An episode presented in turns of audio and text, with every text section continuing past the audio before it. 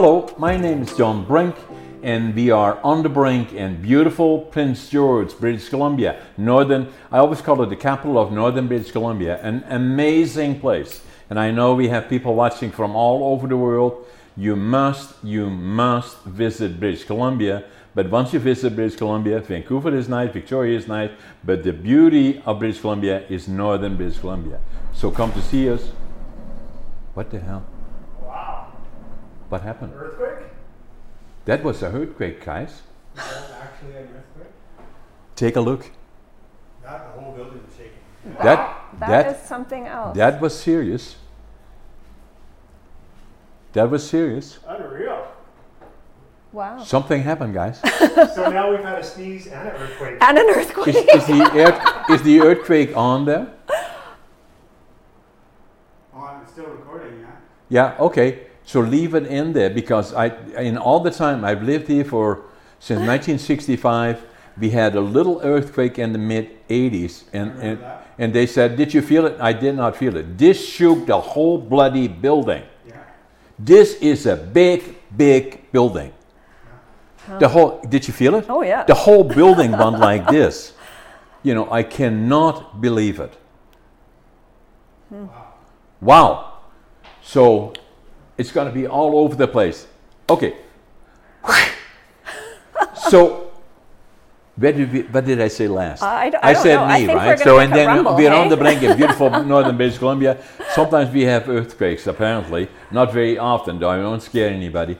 I have a, a- an, a- an extremely interesting guest today, and her name is Alison Hoskins. Hopkins. Yes, Hoskins. I'm still a little bit Yep. shook up from there. Yeah, no, so, totally. and, uh, so uh, Alison, uh, yeah, you felt the earthquake too, right? Yeah, yeah, I think the one you were talking about the last time I was driving speed bumps across Spruceland when Yeah. I in the mid 80s, In that the big one, and I didn't feel that one, but everybody came running. But but never like this Never though. like the that. whole building shook. Yeah. Right? Yeah. Unbelievable. So we'll hear it all on the news and we hear it on our podcast. So can you believe it? So that so I was on the verge of introducing you and and for that the whole building shook when they heard it was gonna be you. Oh, well, I guess we'll make a little rumble today. Anyway, Alison, so tell us a little bit about you. You were born in Prince George, I believe, and uh, you know the and you've been pretty much always part of Prince George, uh, save and except for your education. So, so tell me and us, my guest, a little bit about you and your background. Yeah, absolutely.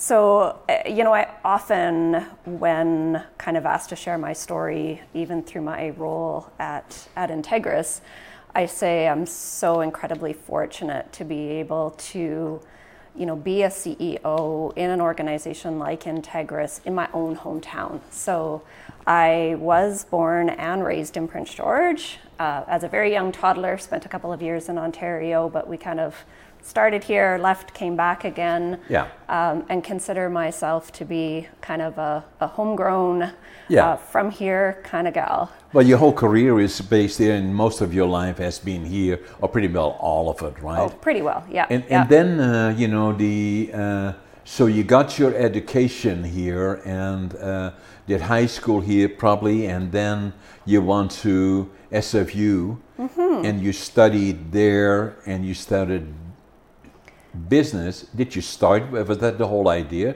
That's what you wanted to do, or Yeah, it's a bit of a funny story in the sense I did. I started off here at the local college, so Yeah. I did take university transfer at CNC for a year and a half. Yeah. and then I went down to Vancouver with my eye set on being an accountant, and I took my first semester there and found myself in these massive theaters with hundreds and hundreds of students in these entry level accounting courses, and kind of rethought SFU, right? SFU, yeah. Yeah. And I, I kind of rethought my career choice for a couple of years. Yeah. Um, I also took some organizational behavior courses and was really drawn to the human resource field. so why that particular course and organizational, human organizational?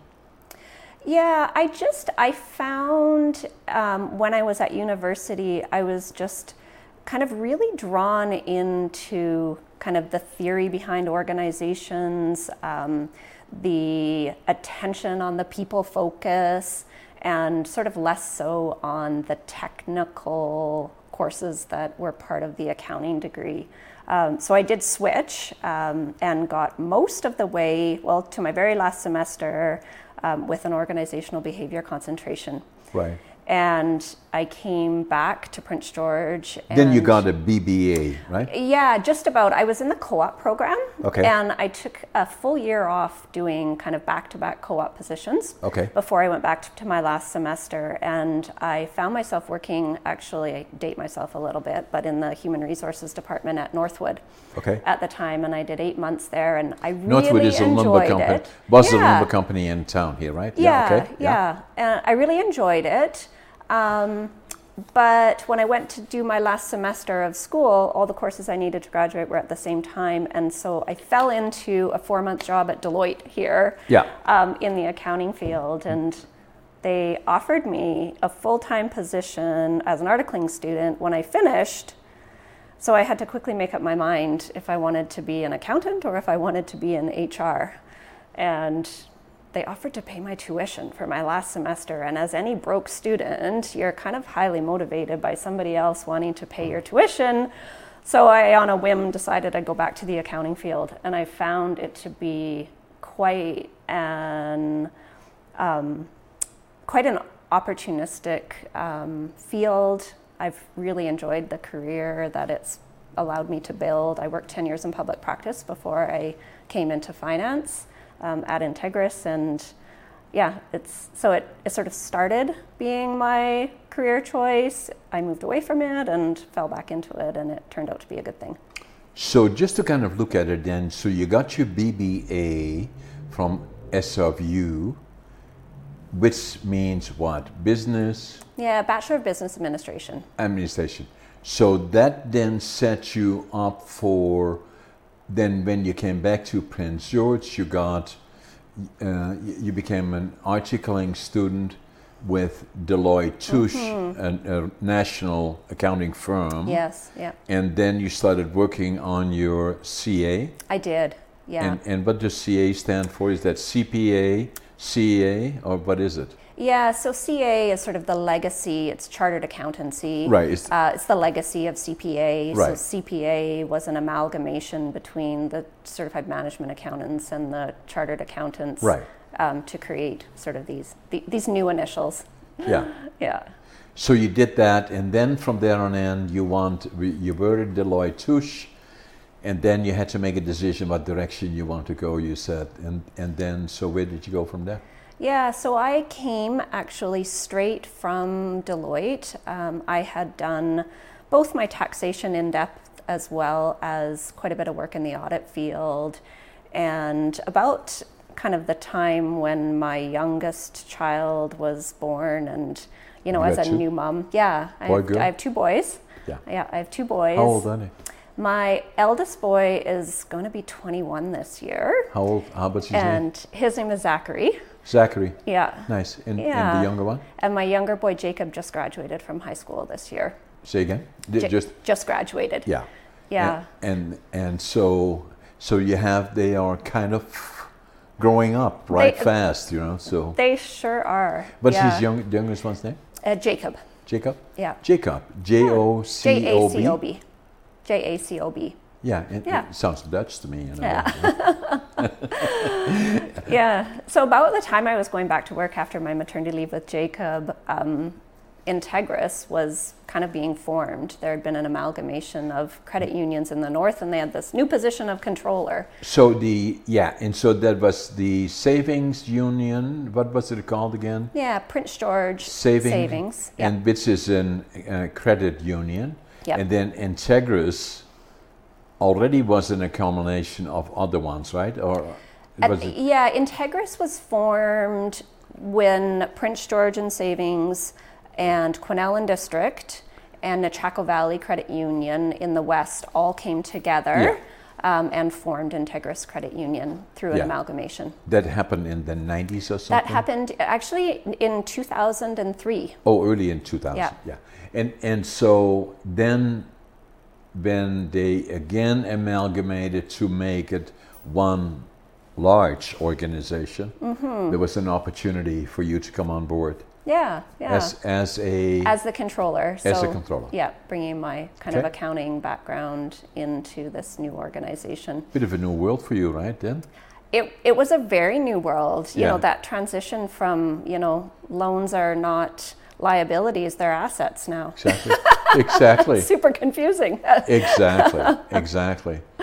So you did that, and then from there on in, you started to move through the corporate world of the Integris, and one from uh, being CFO, if you wish, a chief financial officer, to a VP of something, yeah. to now you're in the place, you're the CEO. I, that's what they tell me, yeah. Yeah. so interesting career, but it sounds to me that your foundation was very appropriate for the position because a lot of the CEA jobs, CEO jobs, eh, eh, are relating to HR or human relationships. Pretty much all of it does, right? Even your clientele. Yeah, Yeah. human relationships are, are critically important. Yeah, it's a really good opportunity to blend kind of that people interest and you know my my university education background in people with the finance side of um, you know the skills that my CPA brings for sure. But I would say you know even more so we lean heavily on people at this point. Yeah. Now,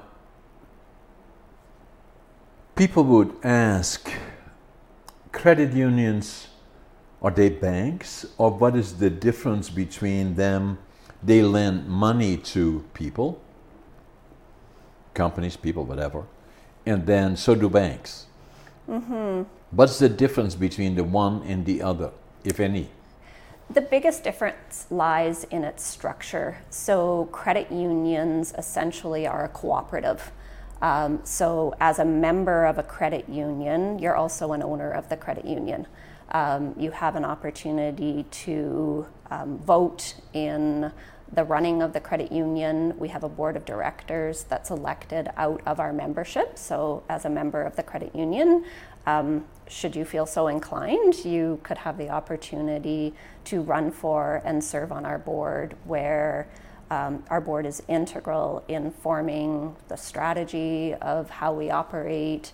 elected by the membership Elected by the membership. yeah, how often Um, so our or do they partially? Sometimes what they do, they don't want to have the whole board leave all at once. Yeah, so that's exactly how we're structured. Okay. So we kind of have a third and a third and a third Yeah, yeah. Um, terms come up in any given year. So, Yeah. you know, in every year, there's an opportunity for people to come forward.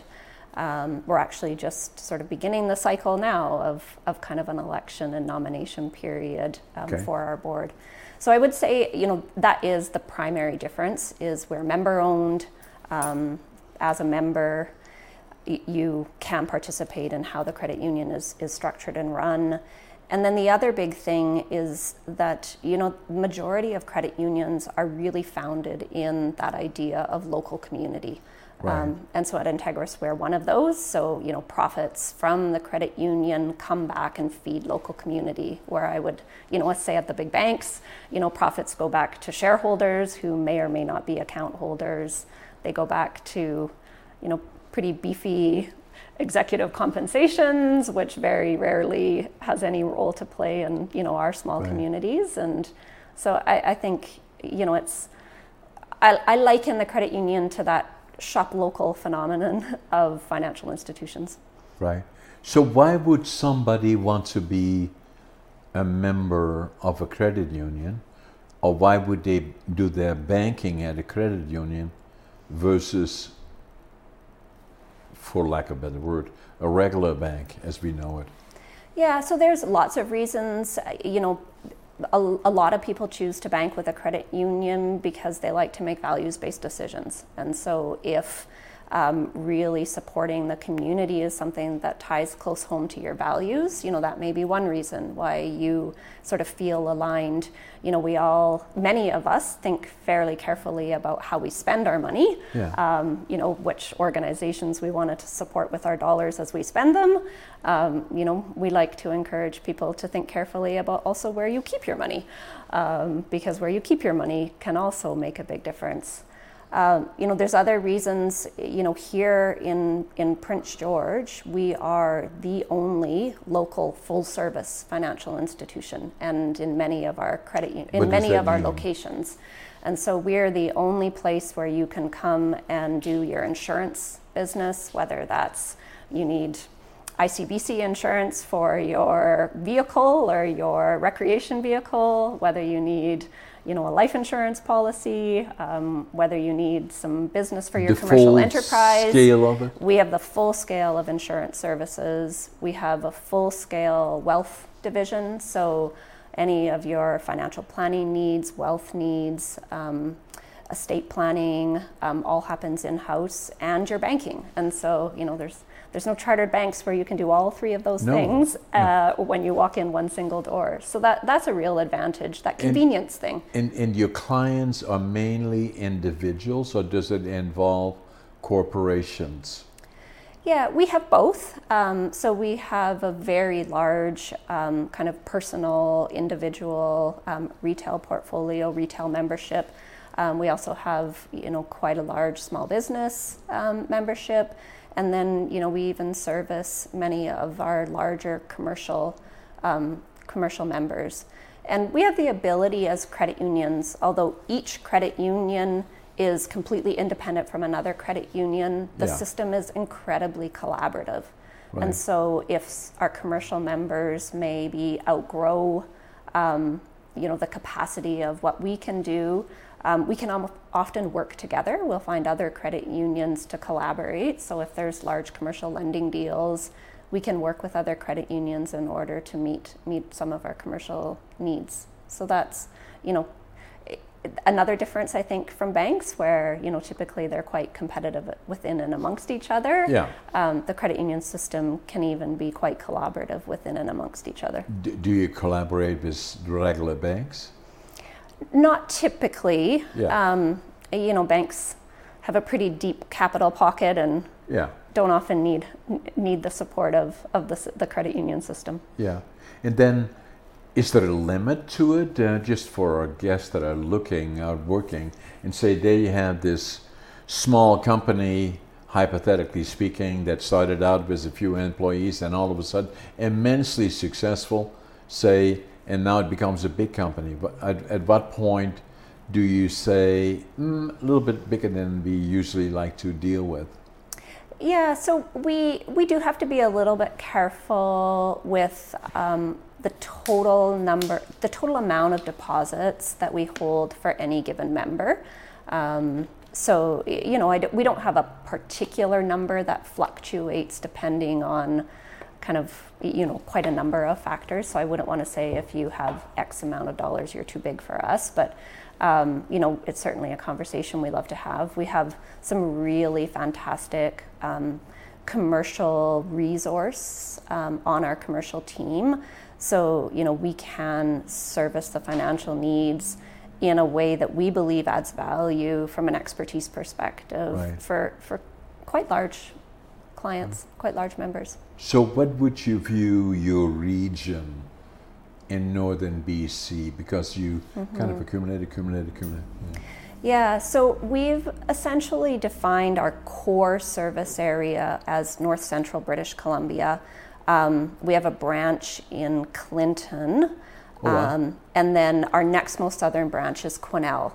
Um, we're fairly respectful of the territory in between as, as being a territory that is covered by our friends at Williams Lake and District Credit Union. Right. Um, and then our region, so, so we do service in and around kind of the Clinton Cache Creek, Cache Creek area, um, within and around, you know, Quesnel, Wells, Barkerville, um, then Prince George west to Fraser Lake, yeah. um, kind of northwest up to Fort St. James.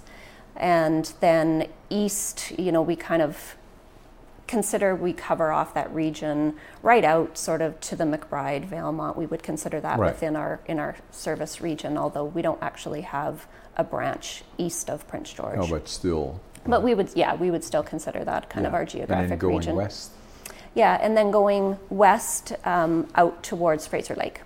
Fraser Lake, and then Mm-hmm. There are other credit unions in Smithers Terrace. Yeah, yeah, Yeah. Our friends at Bulkley Valley and District are Yeah. kind of west beyond Fraser Lake. They kind of pick up in Burns Lake and over. Yeah. So, still poised for growth. Absolutely. You know, I think COVID has, um, you know, in, in the face of the challenges that it has brought us, um, it's also been a real leverage point for digital transformation in just about any industry area. And, you know, I would say probably financial services, maybe even quicker than others. And, Right.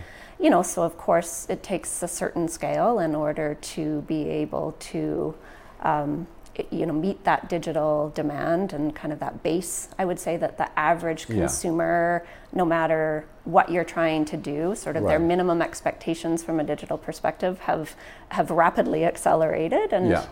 So, you know, growth certainly allows us to continue to meet those needs and make the investments that we need to make in the technology side. Yeah. And there's a lot of potential in, in our region.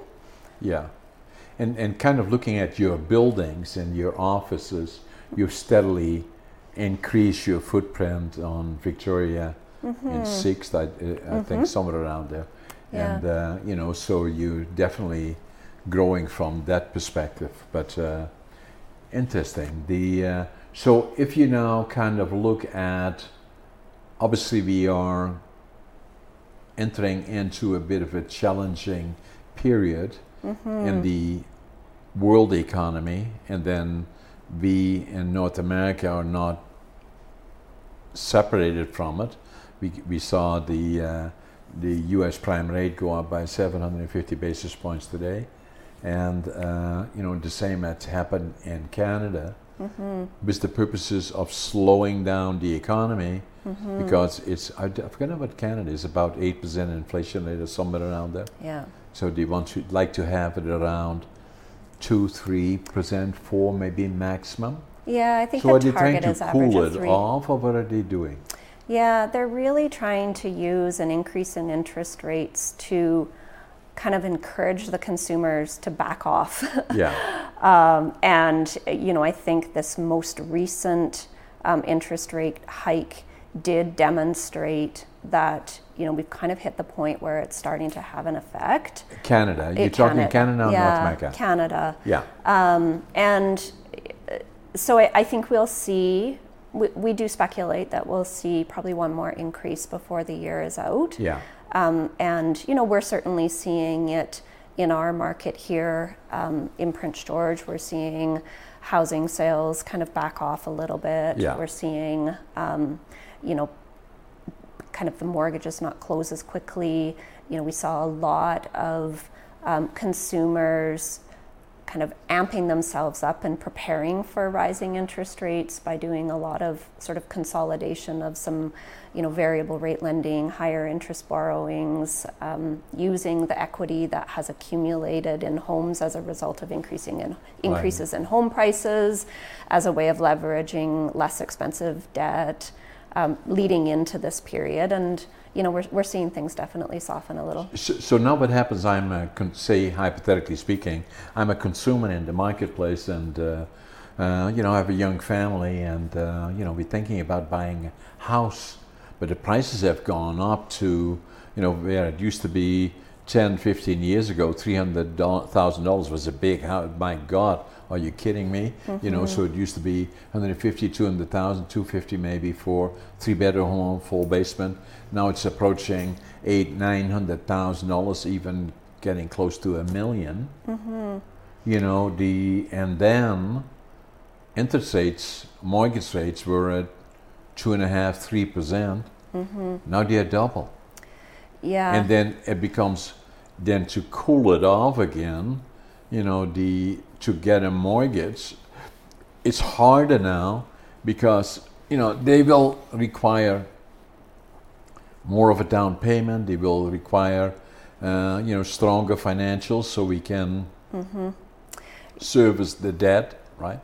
Yeah, absolutely. So, so what, what if you kind of look at it from a potential consumer perspective now? You know, the how do you see it at this particular moment? I think for you know the average first-time homebuyer, young family, um, it this certainly is posing some real challenges for people. Um, you know, in order to meet sort of the minimum debt servicing requirements, in order to get um, you know CMHC insurance, which typically first-time homebuyers and new homebuyers are looking to get, you know, the average base salary you need to qualify as prices have increased and interest rates are increasing is climbing. And so we are seeing that a lot of young families are, are priced out of this market right Yeah. now. You know, I do hope that um, from an inflationary perspective that the end results, you know, are meaningful so that, you know, our, our market, i- you know, I think it, we have to all put it into perspective because our market generally is quite affordable if you look at BC as a whole.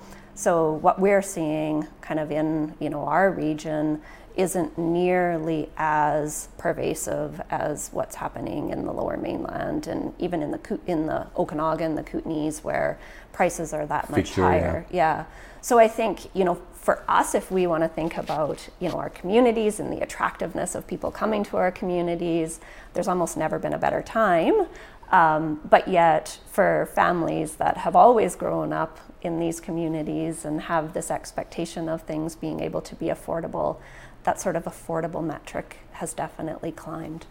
Um, you know, I think the other big thing that is happening is that, and you know, it's been happening for a while, but you see it even more impactful. Is you know, real estate owning real estate used to be about having a home. It used to be about you know creating that that place for your family to be. Real estate now is being perceived so much as an integral part of people's investment portfolios. And that's having a huge, huge impact on affordability of homes for families. So I think, you know, there's ways in which, um, you know, how we move forward and how we kind of support families uh, to be able to purchase homes is going to be so much more important. Um, you know, one, you asked earlier about kind of why credit unions, what's the difference between credit unions and banks? And, you know, there's two things that can protect families where credit unions, I think, have a leg up on banks, and one being on the deposit side. So, you know, credit unions have the privilege of offering 100% deposit guarantees. Um, so banks, you're limited to um, 100,000. You know, people kind of well So, spread around. If something fails, If something fails, you have 100% on no ma- no minimums, be, no be a maximums. credit union, a bank, you don't have that. It's limited to whatever Yeah. the bank may have set it to be. So th- that, from a risk perspective, is worrisome. But that would only happen if the bank goes under. Only happen. So I mean, How- the how likelihood often did of the bank go under in Canada? well, not yeah, in Canada, I, I- not in I- my career. yeah, I, I know, I know at least twice. And the reason that I say because I was party to one. You know, the uh, the one was the home bank and the 40s, 30s in that area, and the other one was Northland Bank yeah. out of Calgary, and they had a branch here in Prince George. And we, as a small company, they had a lot of our operating and our capital, uh, our lending, uh, you know, for capital assets as well as operating facilities.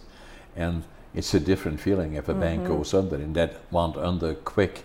And overnight, we didn't have any more access to our uh, uh, capital and not our operating facility. So there was quite an experience. So I just want to add that this has happened, Oh, it- yeah. and we never expected, but it did. You know, and that was probably in uh, 80s, mid 80s, uh, early 90s. But I still remember it like yesterday, actually.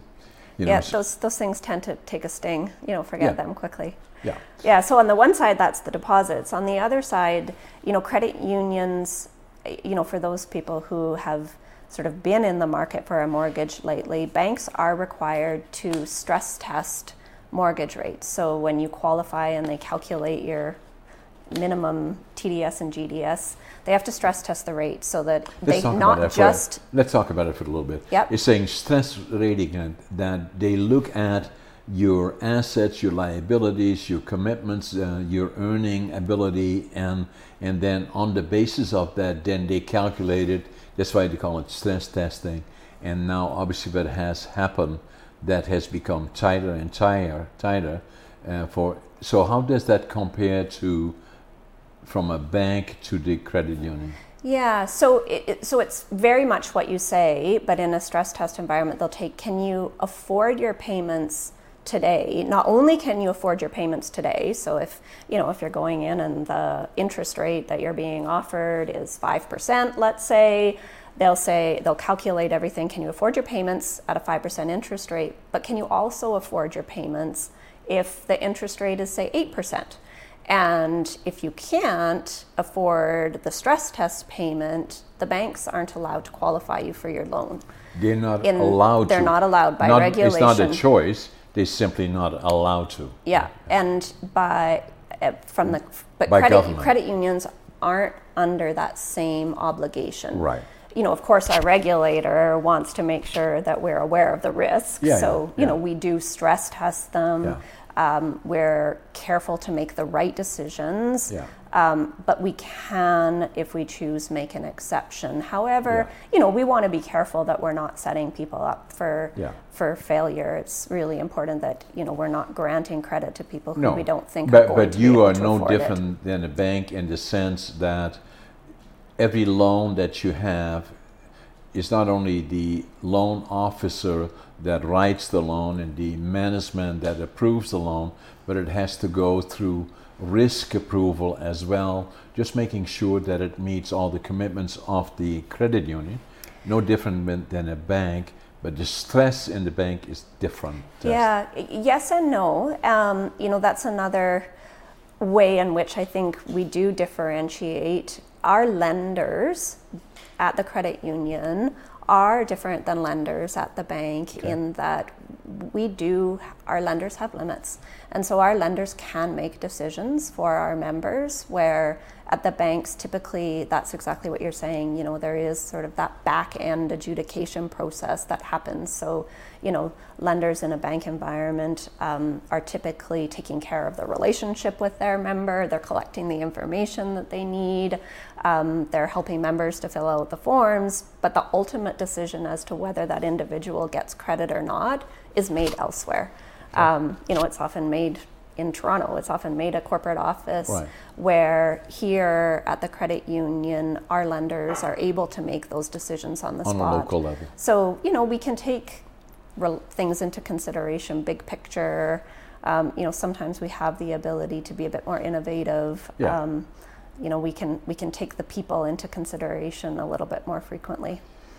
You have to be a member to apply for a loan, mm-hmm. a mortgage. So a person that is watching now, is it required to be being regional within your circle, or does it include if somebody's sitting in Vancouver and saying, "Well, I'm going to apply in Prince George for a mortgage and my house in Vancouver"? Yeah, so that's, you know, when I describe sort of what we would consider to be our geographic region, um, you know, we typically like to lend in our geographic region Yeah. for a couple of reasons. Is, you know, we stand behind, you know, that difference of, you know, we are a community based credit union, and when we take our depositors' dollars and tell our depositors we're reinvesting in your community, we want to reinvest in our community. So, Exactly, you know, we want to be able to grant credit back to the people that live in Yeah. our community and not send all of our dollars out of the community. That makes sense, right? and it also helps us to manage risk as well. You know, we've we've got a pretty good sense about the risks within our region. We know our communities, we know our neighborhoods, we know, you know, you can drive by and see that you know So for the people neighborhoods that are are kind of watching us from the region, and we, we got a lot of people watching, up to forty thousand people an episode. Can you believe it? Wow. And and uh, I I believe it's important for our people that are watching to understand that because the way I understand it in our dialogue is that being a member of a credit union may offer all kinds of benefits. So Mm-hmm. it doesn't eliminate. You know, it doesn't mean you have to put all your banking there, but just become a member, and then once you're a member, then you know there may be opportunities for whatever you do that way you can become involved with the credit union. Yeah, and it, it's a pretty easy process to be a member. Yeah. Um, You know, you do have to buy shares. Um, it's five bucks, um, cheaper than Starbucks coffee. Yeah, yeah. uh, as an individual, as a business, Yeah. um, we require twenty-five dollar share investment, yeah. and um, it's you know no more difficult than opening up a bank account anywhere. Straightforward. Yeah, You, you offer credit cards and uh, we do. yeah. debit cards, Yeah, all those things, all those, all the things, plus all the insurance. all the things, and the insurance too. Yeah. yeah. Interesting. So, just want to kind of go further now. Uh, obviously, you know, it's interesting for you and me sitting here because we are so aware of uh, the big R. Uh, you know, will there be a recession? Will there not be a recession? What is a recession? I, I think, uh, you know, t- correct me if I'm wrong, a recession is three negative quarters of growth or lack of growth. Uh, technically, would come, be called a recession. But on the other hand, uh, you know, the there are some strange factors here that what you would expect if you're approaching a recession, unemployment rates are going up, but they're not. You know, the, we, we, for all intents and purposes, at three and a half percent or whatever it is, we have full employment. It is not possible to go virtually beyond that, and and we find that on a daily basis in our company. Mm-hmm. And and then the other thing that we find is a lot of people, and we, all speculate to that co- post COVID, have taken a whole different approach to working, and even more importantly, to not working. So for us in our operation, we employ about 400 people, but in some of our operations, our front of the shifts, uh, here in Prince George, we have an operation in Vanderhoof and, and in Houston. There may be 60 people on the shift, and 10 or 15 don't show up. Yeah, I, I feel like we could probably spend about four episodes talking about this. But, it, you know, you started kind of talking about that potential for recession, but yet we've got all of these other factors. And we are in just a really unusual time. And, you know, I think we've seen in the last 18 months, you know, nationwide, like globally, you know, more people turn over their jobs looking for something else. Um, you know, I think this post-COVID fatigue is real. Like it's people are tired. They're, you know, those people that did have to kind of work in the front lines um, during COVID, and, and our organization is no different. You know, financial services was an essential service through through COVID, and you know, our members needed access to their money, and you know, 50% of the demographics in our membership don't have online banking. They either choose not to. Um, technology, access to internet, you know, in some of our smaller communities can be unreliable. And, you know, there's also this sort of learning curve that comes with it. So you've got, you know, these people that had to work frontline, they had potentially fears for their own personal health, um, had stuff happening in their families, stress levels. You know, you talk about the sick time, you know, I think I've, I read a recent article that, you know, in even recruiting efforts, for the first time in many HR professionals' careers, there's no shows to job interviews. Like that was unheard of before. But yet, yeah, we're potentially on the face of a recession. There's supposed to be this spike in unemployment, but yet, you know, I think we have 15 vacant positions at our organization right So now. do we. And we would love to fill them. And know, so do we. it's you know And- our staff we, are like we we, want need to help. double the size of Yeah. our operations, but we can't. Mm-hmm. And then the, the other part about it is, uh, I'm talking to you about it because you you're somewhat of an expert in it because you got your training. Oh. And, you know, I'm just giving you a hard time. you know, so no, I'm just being funny. But you and me kind of looking at it and saying Yeah. that, uh, you know. Uh, I, I- we have a place in Victoria in, in North Saanich, so usually on Fridays I go there, come back on Sundays. here to Prince George, and uh, you know the. It's not uncommon. In fact, it's uncommon now if the plane is on time. So when I left, uh, I think Sunday afternoon, uh, was already three quarters of an hour late. Then we board the plane, then we sit on the runway, and they said, okay, Vancouver doesn't want to release them, ATC, air traffic control, bec- eh, for 20 minutes because they got flow control problems. The reason that they had flow control problems because they were short on it, on, on air traffic controls. So it mm-hmm. goes right to the economy. We're trying to get rail cars mm-hmm. here to put our product on the rail cars to ship it mainly to southern United States. Can't get any rail cars. Mm-hmm. Why? Mainly related to no people available.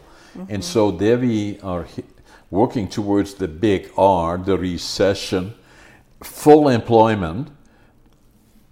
Uh, the other thing that's supposed to happen in, in, in as we approach the recession, gas prices have come down. That was a bit of a, a racket, anyway, in my opinion. but that then being said, but grocery cost is up. Then uh, you know, but it's slowly coming down. But but so the traditional indicators that we are used to, I think I've had my company for 47 years. I think I've seen seven recessions for all different durations. It's just like a roller coaster. And then, then 2007 to 2009 recession, edging on depression, you know, and, and that sort of a thing. So it then, uh, you know, kind of makes you wonder. And then it brings me back to northern BC. If I think about COVID, you know, which was uh, quite an experience for all of us for two years, and and was devastating to a lot of people. And then, kind of looking at Vancouver, I spent a fair amount of time in Vancouver. We have an office there as well, and then, you know, people sitting in a car for an hour and a half to get to work to get to work and then going back, and it's going deeper and deeper into the Fraser Canyon in terms of mm-hmm. affordability, what you were talking about, then and there or sit in apartment buildings with God knows how many doors in the apartment building and how many people all kind of squeezed together. The more I look at northern BC, this comes back to what you were saying is that affordability I still believe that there is no better place to invest than here in northern BC. Mm-hmm. And that applies to from a health perspective, from an opportunity perspective in terms of educations. We have the uh, the highest rated small university in Canada already for several years in a row, UNBC. We got the College of New Caledonia. We got, uh, if you look behind me, a brand new pool sitting here and the infrastructure in the city is is second to none, better all the time, and uh, you know, and then all around us we got thousands of lakes within a short distance. On the weekend, I saw two black bears, I saw a moose, I saw deers, I saw you know wildlife all around us, and we're living in harmony with them most of the times. And there is no better place to, uh, you know, for enjoying the, the rivers, the lakes, or or if you like to bike or uh, uh, cross bike or walk the West Coast Trail. We're going to talk about that because yeah, you yeah. did that, you know. and, so there's no better place like it, and I know you're an outdoors individual. We'll talk about that too in a minute. But you know, but but what I'm saying is that then if I look at northern British Columbia, uh, uh, you know, and in particular Prince George, who is the capital of northern British, British Columbia, and it really took on the leadership role during the fires of 18 and 19, where it took the leadership role for all the communities coming together. You know, it, it kind of changed, you know, who we are and uh, you know, and now looking forward, uh, it's virtually untouched still in terms of opportunity. If I look at the crossroads, the roads, the air, the rail, uh, you know, the infrastructure in terms of uh, companies exploring for investments and and a number of different areas mining it may be uh, logistics it may be warehousing it may be lumber it may be there is so much opportunity here and it's just here on the verge of in my opinion really exploding as we go forward in the next 5 10 15 20 years. And prince george is still very very much a location of choice in my opinion after the last five years and all the things that are going on around the world yeah, I think, you know, I truly believe in the resilience of the North here. And I think, you know, to, to kind of provide examples, and I know you know this just as well, is, you know, Prince George is full of people who came here for only three to five years and never left. I think that's the majority of people's story when you kind of meet people who have been here for perceptively forever is you know oh we came for three years for this and never left. We came for five years. Because i think once once you get here the north really draws you in. I think you're persistent. You stick through that first year. You you find your niche in the community. You find your lifestyle. And it's pretty tough not to get drawn in forever. I agree. In 1965 july 65 when i came here the common questions close to George Street, you know, was a rough place. There were lots of bars and lots of uh, all of that kind of stuff. It was a boom town, and the common conversation was, "When did you get here, and when are you leaving?" Yeah, it was just a place to make money and get the hell out of here, right? So the uh, you know that sort of a thing. Be be bluntly about, you know. So the uh, so that being said, uh, then uh, as you now kind of look forward, the economy looks strong. Considering, you know, the uh, I believe that we will have, my opinion, a soft landing. Mm-hmm. Uh, you know, until some of the things settle out. I don't think it'd be a deep recession. That means hopefully by next summer things will ease up a bit. Maybe interest rates will kind of moderate a bit. But compared to some of the periods that we have, it's still not bad. There's still opportunities getting used to paying a 6% mortgage versus two and a half or three is something that somebody has to get used to, but still doable here. There's still lots of underlying value in a home and an asset. Mm-hmm. Yeah, I agree. Now, the other thing I want to talk to you about, uh, you, you do a lot of stuff in the community.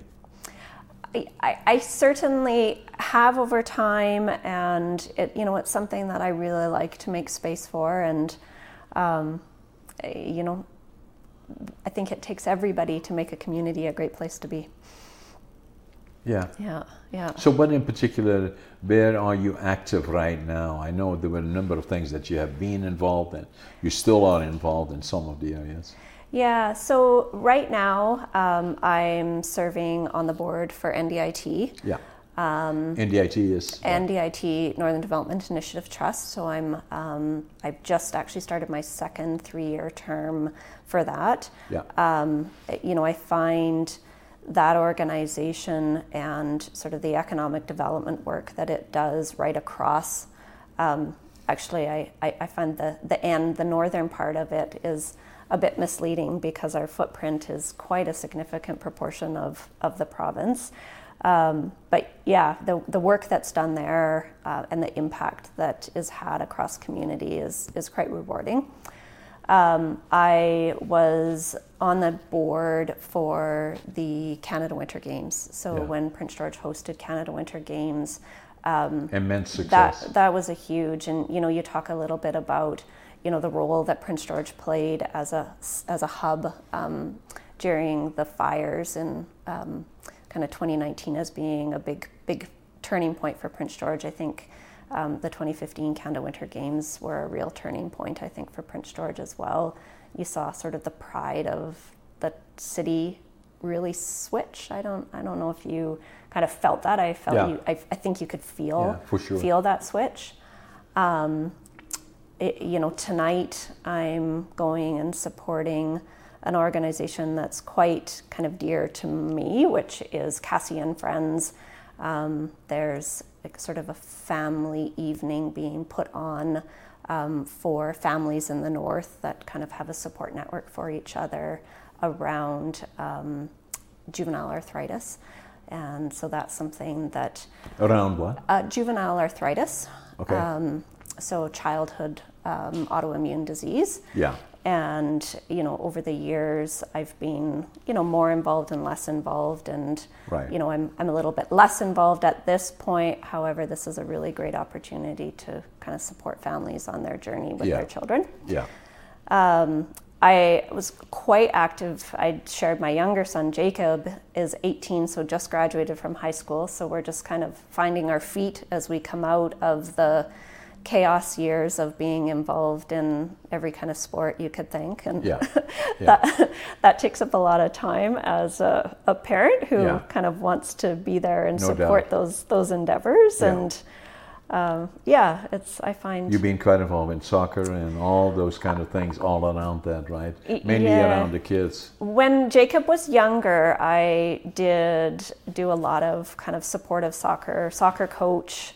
Um, I think when he was about 12, I stopped coaching soccer Yeah. because when the kids are a much better soccer player Yeah. than the mom, it's time for the mom to not be the coach anymore. Yeah, yeah, yeah, yeah. Amazing sport for the kids, and we have such amazing fields here and on the infrastructure for sports. Yeah. Now you are an athlete as well, so tell us, tell me a bit about that because you do uh, cross biking and Oh. you do walking and Yeah, I'm not sure if I would call myself an athlete or not, but Well, I I, I have a I love to like work hard and play hard and you know, I, I guess certainly my interests lie more on the active side of things. Um, we have a similar much in my history, but I started up very involved in equestrian. Actually, I was a pony club kid, uh, uh, three-day eventing, jumping, um, Wow. dressage. Uh, I joke that when Dad stopped paying the bills for that, I had to find my new sources of adrenaline. uh, but Very I- expensive sport, yeah, yeah. I'm quite active. We spend the winter kind of enjoying the local ski hills. We have a place at Powder King, and we really enjoy kind of getting into the Yeah. mountains most weekends.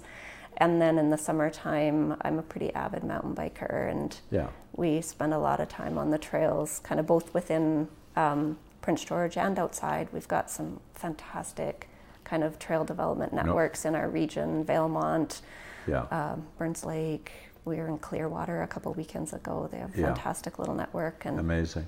yeah. Yeah. But here in Prince George, the trails are, are really awesome. So when did you do the walk on the west coast? Uh, Mm. There was 90 kilometers or something, right? That's a long one. So it starts at you can start it either way. Yeah, so, So we describe started it at to our- Bamfield. International people because there is it, it, BC is such an amazing uh, uh, province and country. Uh, you know from. Uh, you know the beauty and it's just amazing. You know? It, yeah, it really is. So the West Coast Trail was has been a bucket list kind of goal of mine for a long, long time. Um, and this year I turned 50. And so, with any good milestone birthday, you need to make sure you remind yourself that your body can still do hard things. That was my motivation. and so, some girlfriends and I decided that this would be the year we put the West Coast Trail kind of took it off the bucket list and put it on the actual list.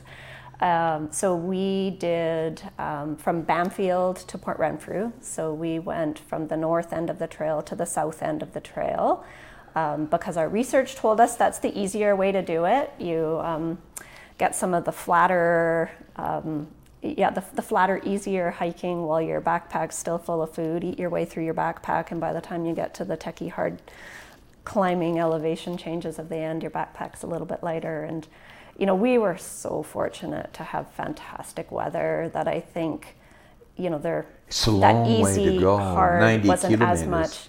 Yeah, we we took our time. We spread it out over six nights, six and a Yeah, half, seven, even seven so. days.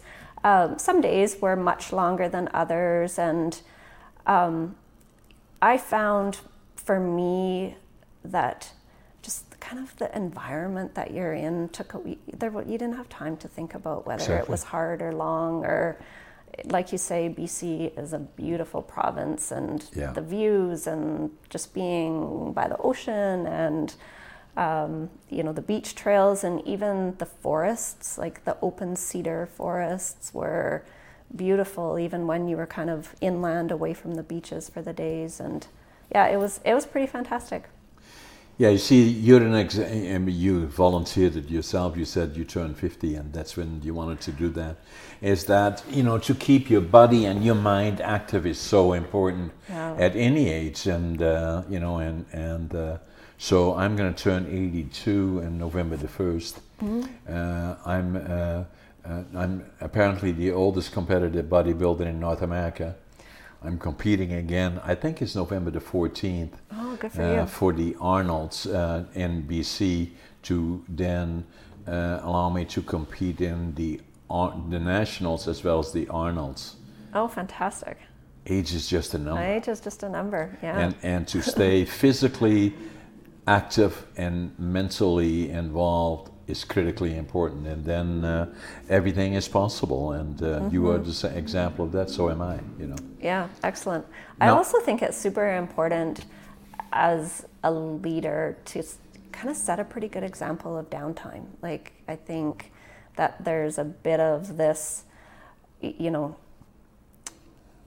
busy stamp that, you know, it- sometimes we we run ourselves on busy, busy, busy all Yeah. the time as it being a badge, and I think it's so important to make sure that you carve down time and plan for downtime and recharge, like ways Yeah. in which you can recharge and bring yourself back energized. Yeah, and, And- probably be more effective if you Yeah. do. You know. Yeah.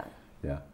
Now the other thing that I did, that I did is, uh, you know, the uh, I wrote a book against all odds, and I always say it took me 80 years to live it, 20 years to think about it, two years to write it. I don't know if you've seen it or not. You know what? I, I have heard um, about the book. I haven't. I haven't. I'm going to get you a yet. copy of it because I got it right here, Oh, okay. and I'm going to sign it for you. Oh well, thank Uh, you. uh, and uh, you know, so and then I did another one on this one, and this one came out about uh, two months ago, I think, and uh, less than two months ago. ADHD unlocked. Now you're familiar with ADHD. I, yeah, I sure am. I call it the superpower. I'm a classic example of ADHD. Uh, I didn't know until I was about 57, and then I talked to my doc about it when I was 62, and uh, you know, and then I I've been more vocal about it. Uh, you know, the uh, uh, uh, I failed grade three. Nobody fails grade three. I failed grade seven three times, hmm. and then. This, they said, "What we're we going to do with this guy? Send him to mentally challenged school, or do we get him a job maybe make him a furniture maker. So I became a furniture maker. Hmm. And then I had this dream of going to Canada because we were liberated in 1944 5 by the Canadians. Had made such an impression on me. And then my dad worked in the lumber industry, and I, I that's what I wanted to do. And then I kind of felt I had failed, you know, because of this, but I didn't know what was underlying it. And I wanted to start right from the ground up, and I thought I could do it. I wanted to build a mill. So when I arrived here in Prince George in the July of 1975 at the old Greyhound station just up the street here, I uh, came off the bus. I couldn't speak the language, didn't know a soul, didn't have a job. I had one suitcase, two books, one set of clothes, and $25.47. You know, so it's all in the book. So I'm going to give you a copy of the book, and I'm going to sign it for you. And before we go, so I'm going to. Uh, this one has been extremely well received internationally. I believe it will be a million copy seller. Very timely. I wrote it in a way that it has involves 10 or 12 other people and actually the forward it was written to the this uh, again, uh, ADHD unlocked by uh, a friend uh, that was Dr. Tracy Lotz who's probably the best known medical doctor and emergency surgeon ADHD and, and a number of other ones and uh, it is written in such a way that somebody that is affected by ADHD or slow learning, and some people that are affected by trauma of some sort tend to sometimes be slow learners or slow readers. that you can open the book anywhere that you wish and start it there and then go back to the other one. Mm, great. Allison. Great. Look forward It to it. was a pleasure. Yeah, it Thank was you. great talking today. Thank you. Yeah, thank you.